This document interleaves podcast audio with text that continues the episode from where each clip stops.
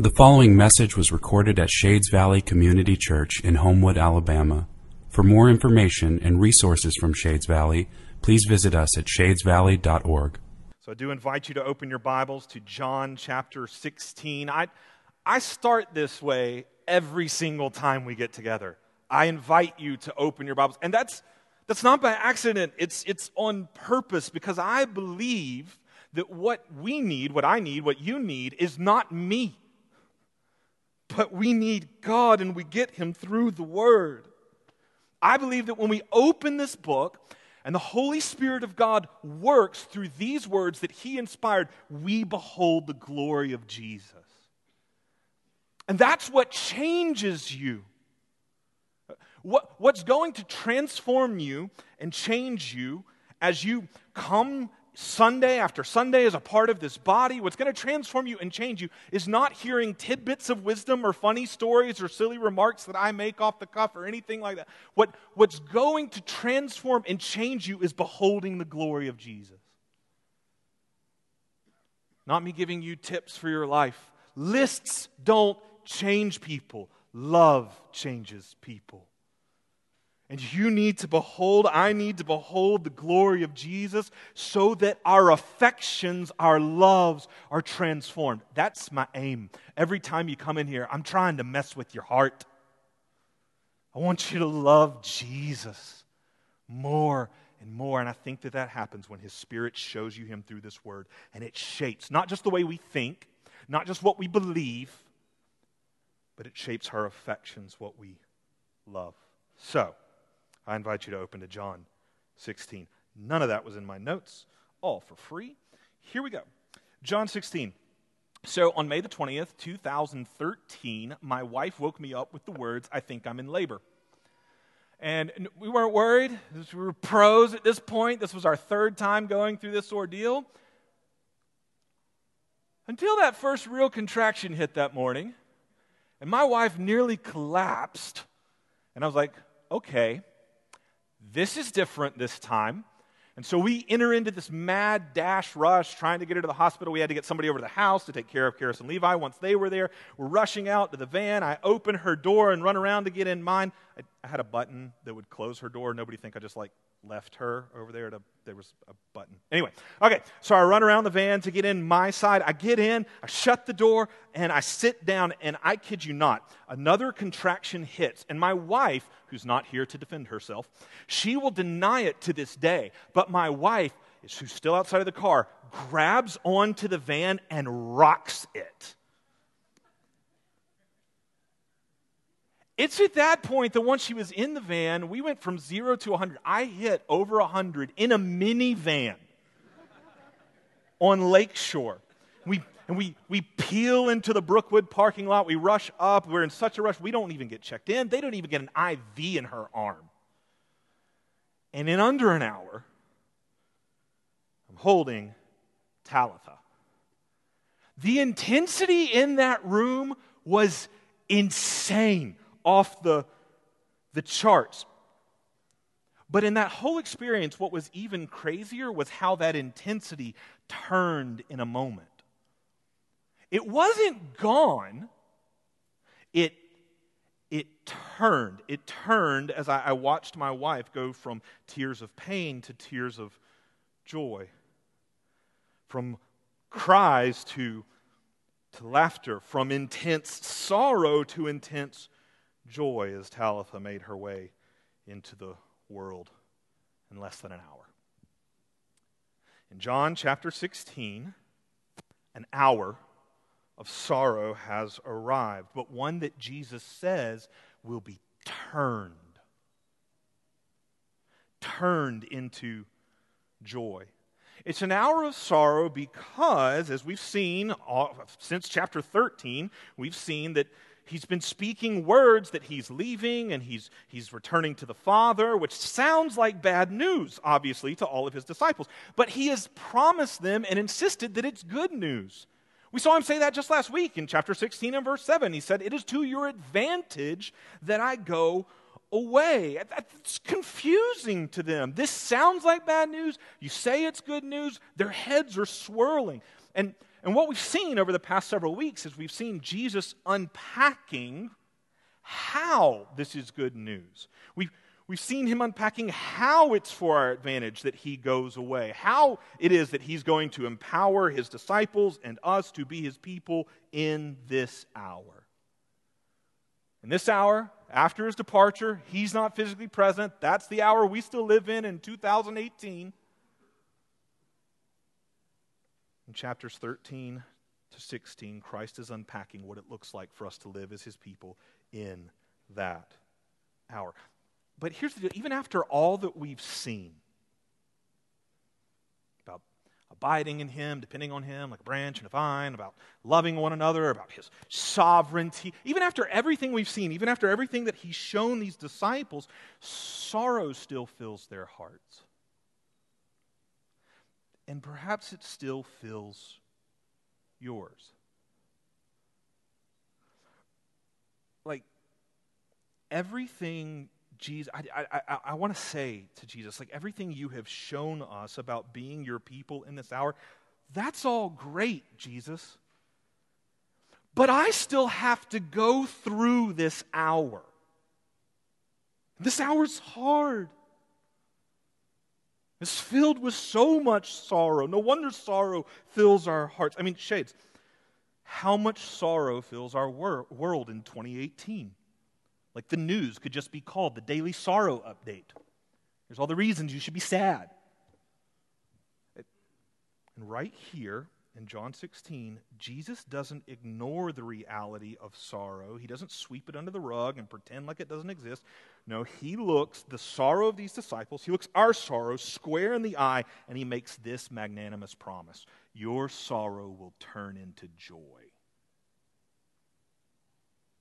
And he doesn't just mean like somewhere off in the, in the distant future, like when all the trials of life are over and we're with him forever. He doesn't just mean then, he means now. I, I, know that, not the least because of the last verse of our passage. Look down to verse 24. Jesus says, Until now, until this moment, don't worry about what this means right here. We're going to unpack it in a little while. But until now, you've asked nothing in my name. Ask. So the implication is ask now. Until now, you've asked nothing in my name. Ask now, and you will receive that your joy may be full. Now, in this hour, ask so that your joy may be full. This is how the disciples are to live in this hour. This is one of the things that sets them, that sets us apart as the people of Christ. Jesus says, In this hour, you are a people filled with joy. That makes us distinct, different. In this hour, right now, amidst all the sorrow, be filled with joy. I just want to ask, like, is he for real? How's that? How's that possible? How? How can he look the sorrows of this hour in the face? Incidents like what happened in our own city this past week at UAB, where we have several people who work. I can't imagine the terror how can Jesus seriously look at this hour in the face and say, Your sorrow will be turned to joy? What could possibly make that happen? That's the question I'm asking this morning. It's the question I think that Jesus is answering. And it's really got two parts. It's really two questions. The two questions are what and how. What could possibly transform our joys to sorrows? And even once we know what that is, how? How, how can it do that? Those are our two questions. We're going to take them one at a time because Jesus answers both of them in John 16, 16 to 24. We're going to breeze through the first one and sit down, hunker down in the second one. That's the plan. So, question number one what? What could possibly happen that would turn these disciples' sorrow into joy? What could happen that could turn all of our sorrows into joy? Jesus tells us right up front in verse 16. He doesn't hide it, but he does say it rather cryptically. Look at verse 16. A little while, and you will see me no longer. And again, a little while, and you will see me. What does that mean? That's exactly what his disciples want to know. Verse 17. So some of his disciples said to one another, they've, they've wisened up. They're done with asking him questions. He's like, You don't even ask the right questions.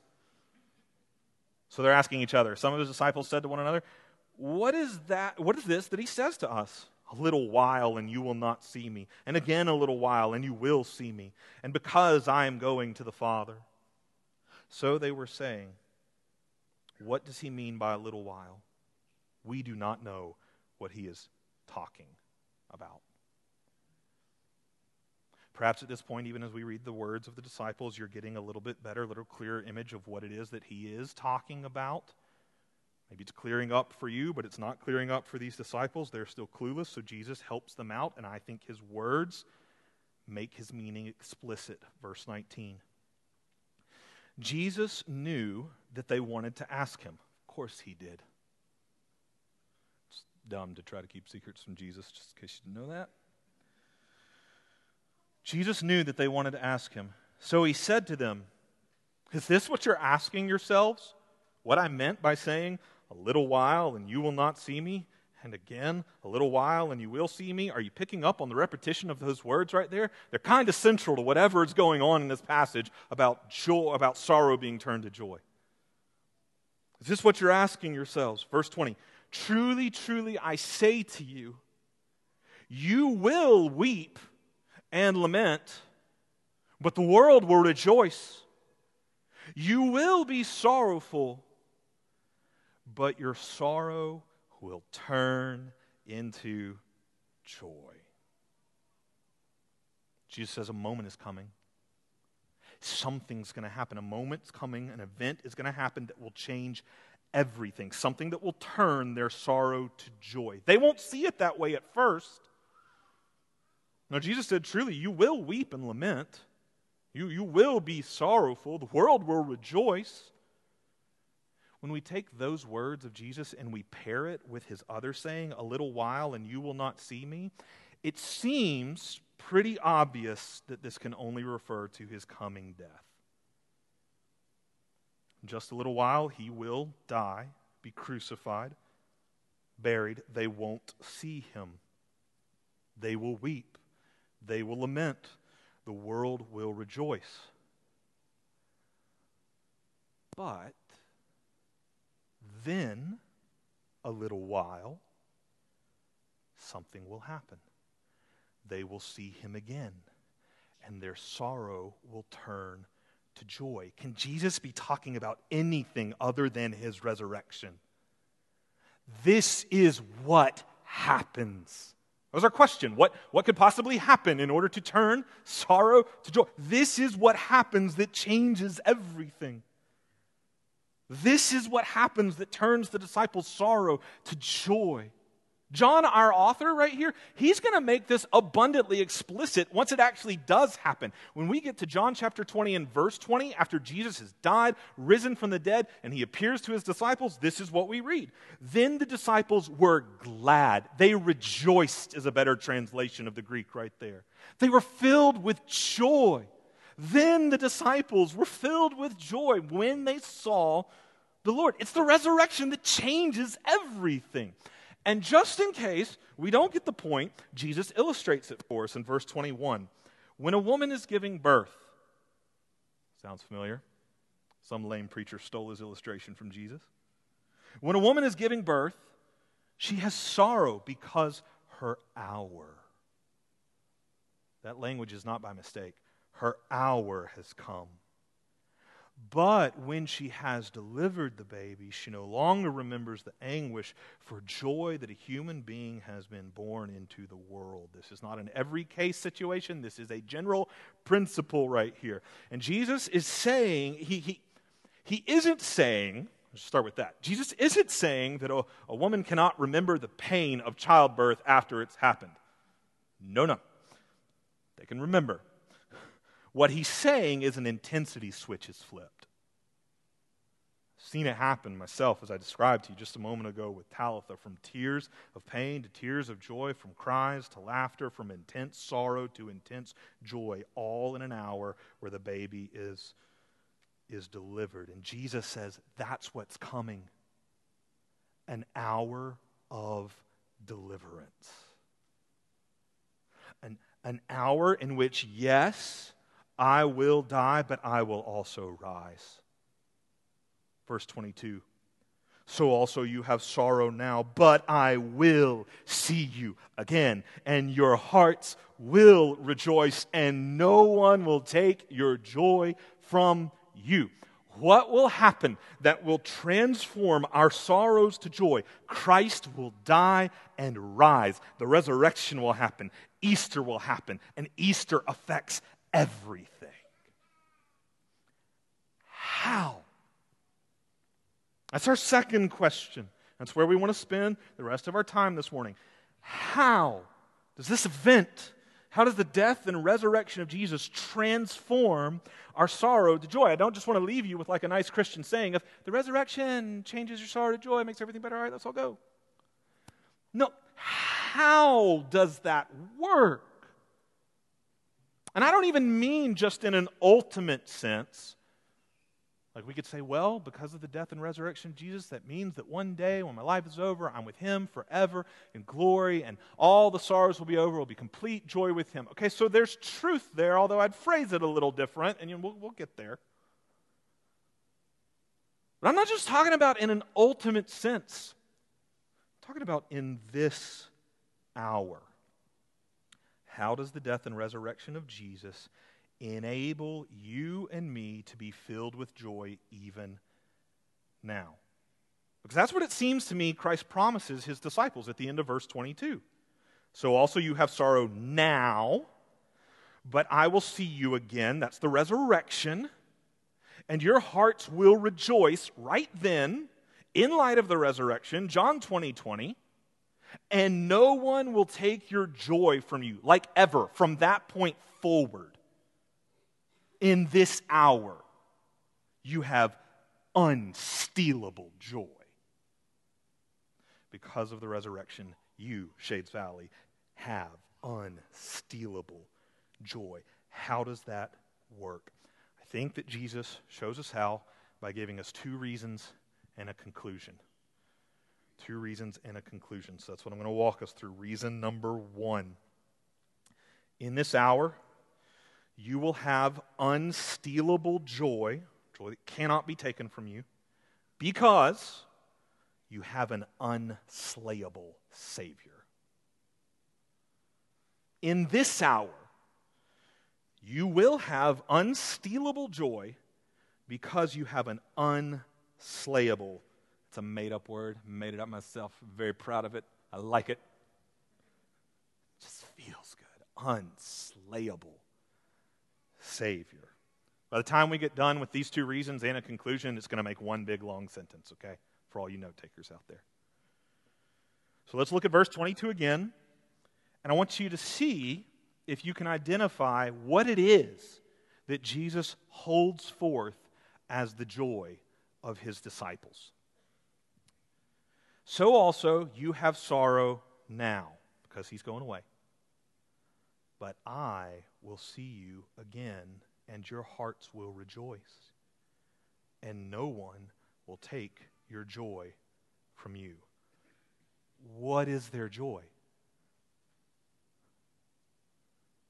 It's gone when he leaves. It's back when he comes. It doesn't go anywhere because he lives forever. What is their joy? It's not a trick question. It's Him. It's gone when He's gone, it's back when He's back. It doesn't leave because He lives forever. It's, it's Him. They will sorrow when He dies, but that sorrow is temporary because His death is temporary.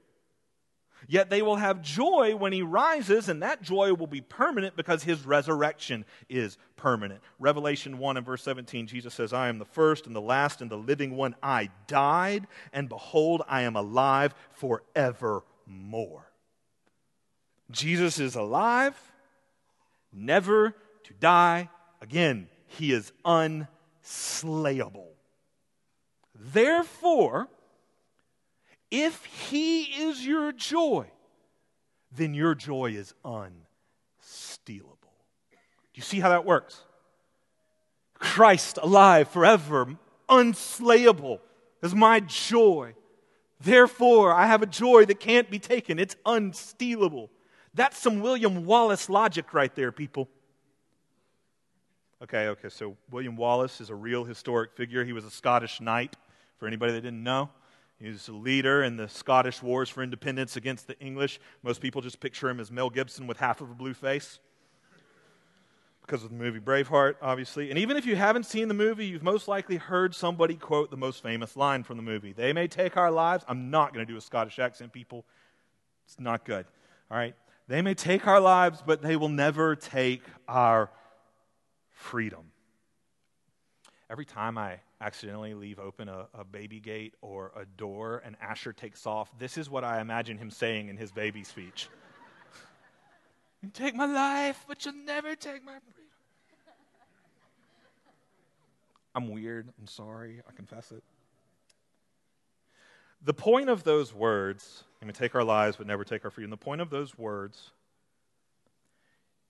is that everything could have been taken from the Scottish people, even their very lives. But what was most central to their identity couldn't be stolen. It was an idea. It couldn't be touched, no matter how much they tortured William Wallace. The Scots, their, their true sense of being a free people, could not be taken. In an even greater way, a deeper way, a truer way, the world can take everything from us, but they cannot touch our joy because our joy is Jesus, who has already passed through the waters of death, and instead of being drowned, he drank them down. We have an unslayable Savior who is our joy. Therefore, our joy cannot be taken from us. It is unslayable stealable. Shades, I, we sit on this all the time. I preach about this all the time because the Bible talks about it all the time. If Jesus is your ultimate joy, your foundational joy, then nothing can take it. You can have sorrows all day long. But you still have joy in the midst of sorrow because nothing can touch your ultimate joy. If Jesus is not your ultimate joy, if anything else, anything else is at the bottom, and Jesus is up here, then sorrow can steal your joy, even the joy you think you have in Jesus. Like whatever your foundational joy is, that's what affects everything else. With Jesus as my foundational joy, I can go through sorrows and I still have joy in Christ. With anything else as my foundation, sorrow can take it and infiltrate every area of my life. It, we have an unslayable Savior who is our joy. Therefore, our joy cannot be taken from us, it is unstealable. That's reason number one. Reason number two in this hour, you will have unstealable joy because you have an unslayable Savior and an unstoppable Father. You will have unstealable joy because you have an unslayable Savior and an unstoppable Father. Look at verse 23. Jesus says, In that day, you will ask nothing of me. Truly, truly, I say to you, whatever you ask of the Father in my name, he will give it to you in that day. In other words, in the day when my hour is complete, when I have died, when I have risen, when I have ascended, in that day you will ask nothing of me. Instead, you will ask my Father. My death and resurrection is going to change everything, including our relationship. You're here with me now, asking me questions now. I'm not going to be here. I'm going to die. I'm going to rise. I'm going to ascend. You're not going to be able to have this face to face conversation with me, but you're not going to be left alone. Because my death and resurrection doesn't just change our relationship, it's going to change the very nature of your relationship with God the Father. Earlier, I called this hour an hour of deliverance. And I called it that because, yes, of the metaphor, the birth metaphor that Jesus uses in verse 21. But I also called it that because that's what Jesus is doing through his death and resurrection. He is delivering us, saving us from our sin by uniting us to him. Scripture is clear, the gospel is clear that because of our sin, our rejection of God in favor of ourselves being our own God, that's what sin is. Sin is putting God to the side so that I can be in charge of my own life. It's substituting myself for God. And Scripture is clear that because of our rejection of God and our sin, we deserve nothing but God's wrath, because our sin brings nothing but death to His good creation. He loves His good creation, so He's going to remove sin, remove death, which includes removing us. We call that death. I deserve for my sin nothing but death. But God Himself took on flesh and died the death that I deserved in my place. In my sin, I substituted myself for God. In God's salvation, He substituted Himself for me. He died the death that I deserved.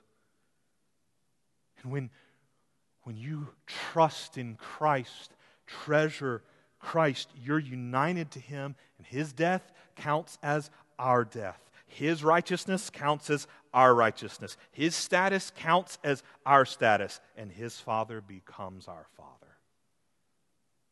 First, uh, excuse me, the Gospel of John, chapter 1 and verse 12. To all who did receive Christ, who believed in his name, he gave the right to become children of God who were born not of blood, nor of the will of the flesh, nor of the will of man, but of God. God delivered us, saved us from death, and we were delivered, born into his family as his child with him as father. Truly, Christ's hour was an hour of deliverance, for we were delivered in more than one way delivered from sin and death, and delivered, born into the family of God. Everything has changed because of the death and resurrection of Jesus. So, Christ tells his disciples, In that day you will ask nothing of me. Everything's changed. I've died, risen, ascended, not physically present here, but you're not alone. No.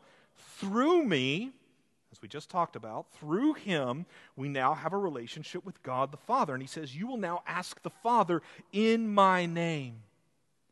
Through me. You've got a relationship with the Father. You'll ask him now in my name. And here's the promise look at it again. Whatever you ask the Father in my name, he will give it to you. Unstoppable. Whatever you ask the Father in my name, He will give it to you. Now, if you've been with us all throughout chapters 14 and 15, we've already talked about passages that sound like this three different times. We've already seen in the past that when Jesus talks about praying in his name, he's not talking about using his name like a magic spell. Like, say a prayer, sprinkle my name on it, and you just get whatever.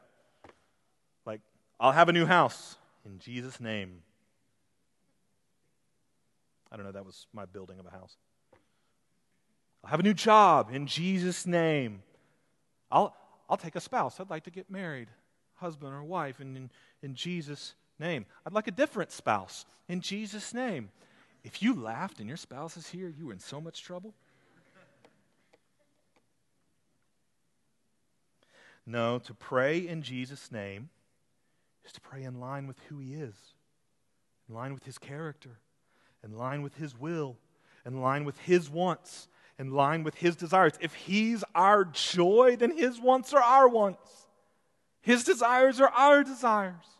All the other passages that we've read concerning prayer tell us what it is that is Jesus' want, his desire, his joy. Back in John 14 and verse 13, we read, Whatever you ask in my name, this I will do, so that the Father may be glorified in the Son. John 15, verses 7 and 8. If you abide in me and my words in you, if your will is aligning with my will, your wants with my wants, ask whatever you wish, and it will be done for you. By this my Father is glorified, that you bear much fruit and so prove to be my disciples. Again, John 15 and verse 16. You didn't choose me, I chose you, and appointed you that you should go and bear fruit, and that your fruit should abide, so that whatever you ask the Father in my name, he may give it to you. It is abundantly clear that it is, it's the will of Jesus, the want of Jesus, the desire of Jesus that God his Father is glorified. Specifically, that God is glorified by you bearing the fruit of a transformed life. That's his joy. And he says, Ask whatever you need for that. Like that mission, you living a transformed life with me as your joy over all else, so that you bear the fruit of my love, the fruit of my peace, the fruit of my joy, the fruit of, of, of sharing the gospel, so that you bear fruit to the glory of. Ask whatever you need for that. Ask for God to make you more like Christ. Ask for God to mold you, change you, shape you through this word. Ask Him when we open this word, show me your glory. I want to see Jesus. Change my affection so that I love Him. Ask for a desire for the, the word. Ask Him to empower you to love others sacrificially. Ask for boldness to proclaim the gospel. Ask for him to sustain you through suffering and, and persecution so that you might hold on to him and show his worth to the world. Ask him to empower you to glorify him. He will not hold back. He will stop at nothing to empower you for this mission. This I will do it will be done for you. He may give it to you. He will give it to you. You have an unstoppable Father. Ask Him to empower you to glorify Him in the name of Jesus. For that is our joy. Is it not? Hang with me. Almost done. We're putting the pieces together right here. We said earlier that Jesus is our joy, our foundational joy. Him being lifted up, Him being glorified, shown to be beautiful, amazing, His love being shown forth. That's what we pray for, it's what we, we live for. We pray for God to be glorified in the name of Jesus. When we pray that, we are praying, God, make our joy full because His glory is our joy. Do you see how those two things fit together? When I pray, God, glorify yourself, and God's glory is my joy, I am praying, make my joy full. Like your prayer for God to be glorified and for you to be filled with joy are not two different prayers. They're the same prayer. Because God being glorified is our joy. See that with me so clearly in verse 24. Jesus says, Until now, you have asked nothing in my name. The situation's changing. He's going to die. He's going to rise. He's going to ascend. So through him, we've got a relationship with the Father. So now we can ask the Father. He says, Until now, you have asked nothing in my name. Ask, and you will receive. Based upon everything we've seen, we know what he means right here.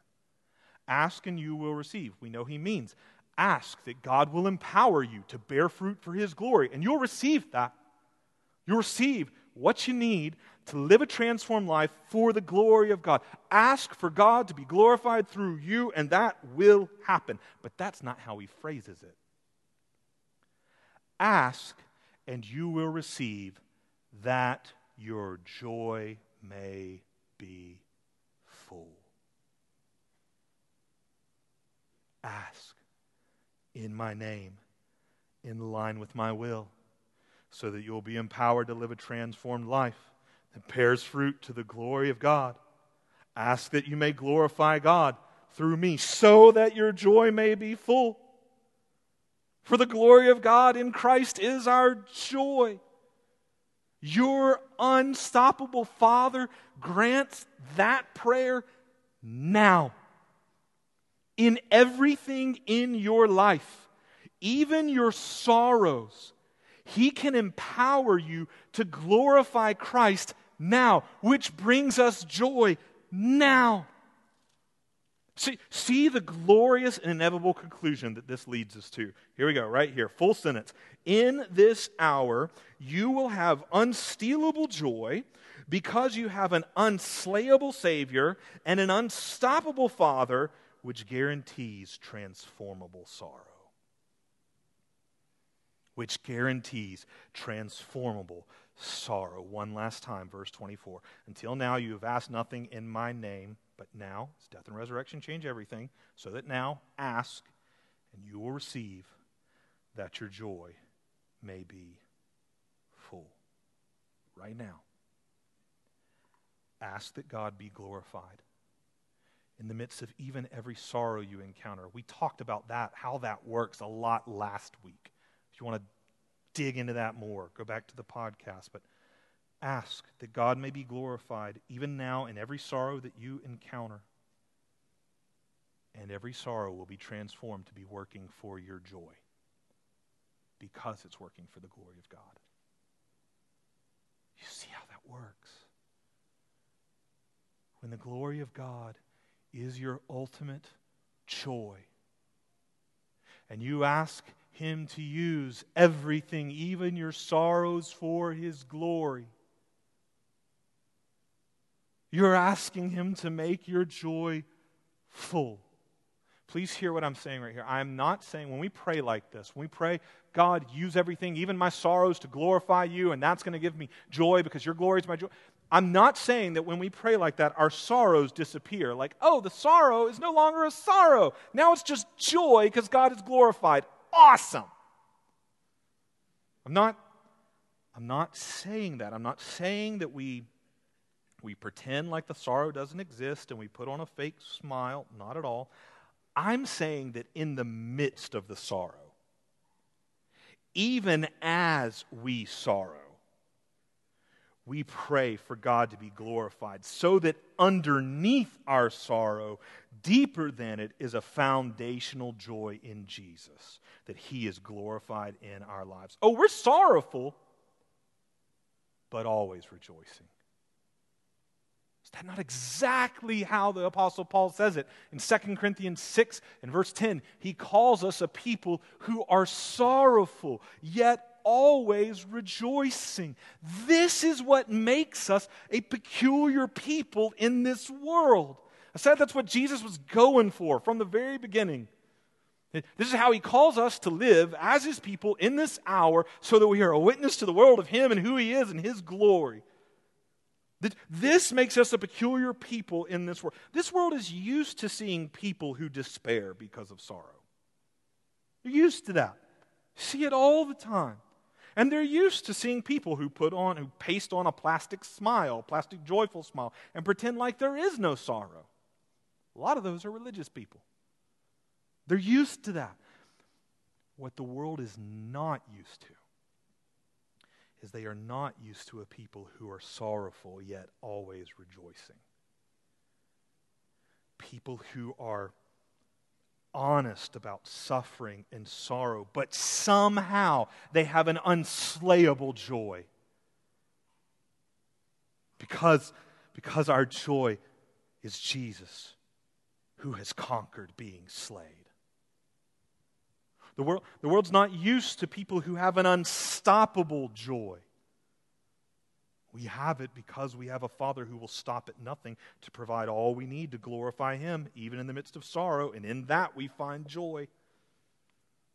The, The world is not used to a people who have a transformable sorrow.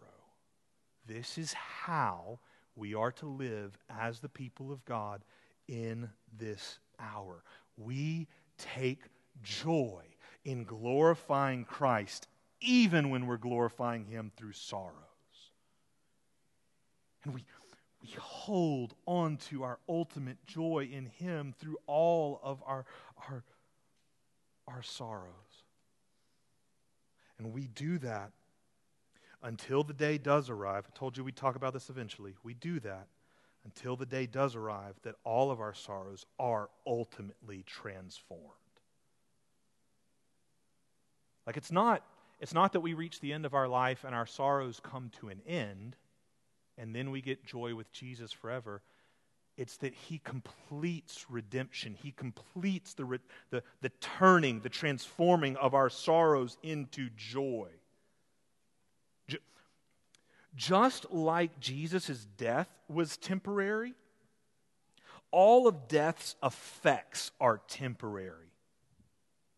His resurrection on Easter morning was just the beginning, a, a, a foreshadowing, a, a foretaste of what was to come.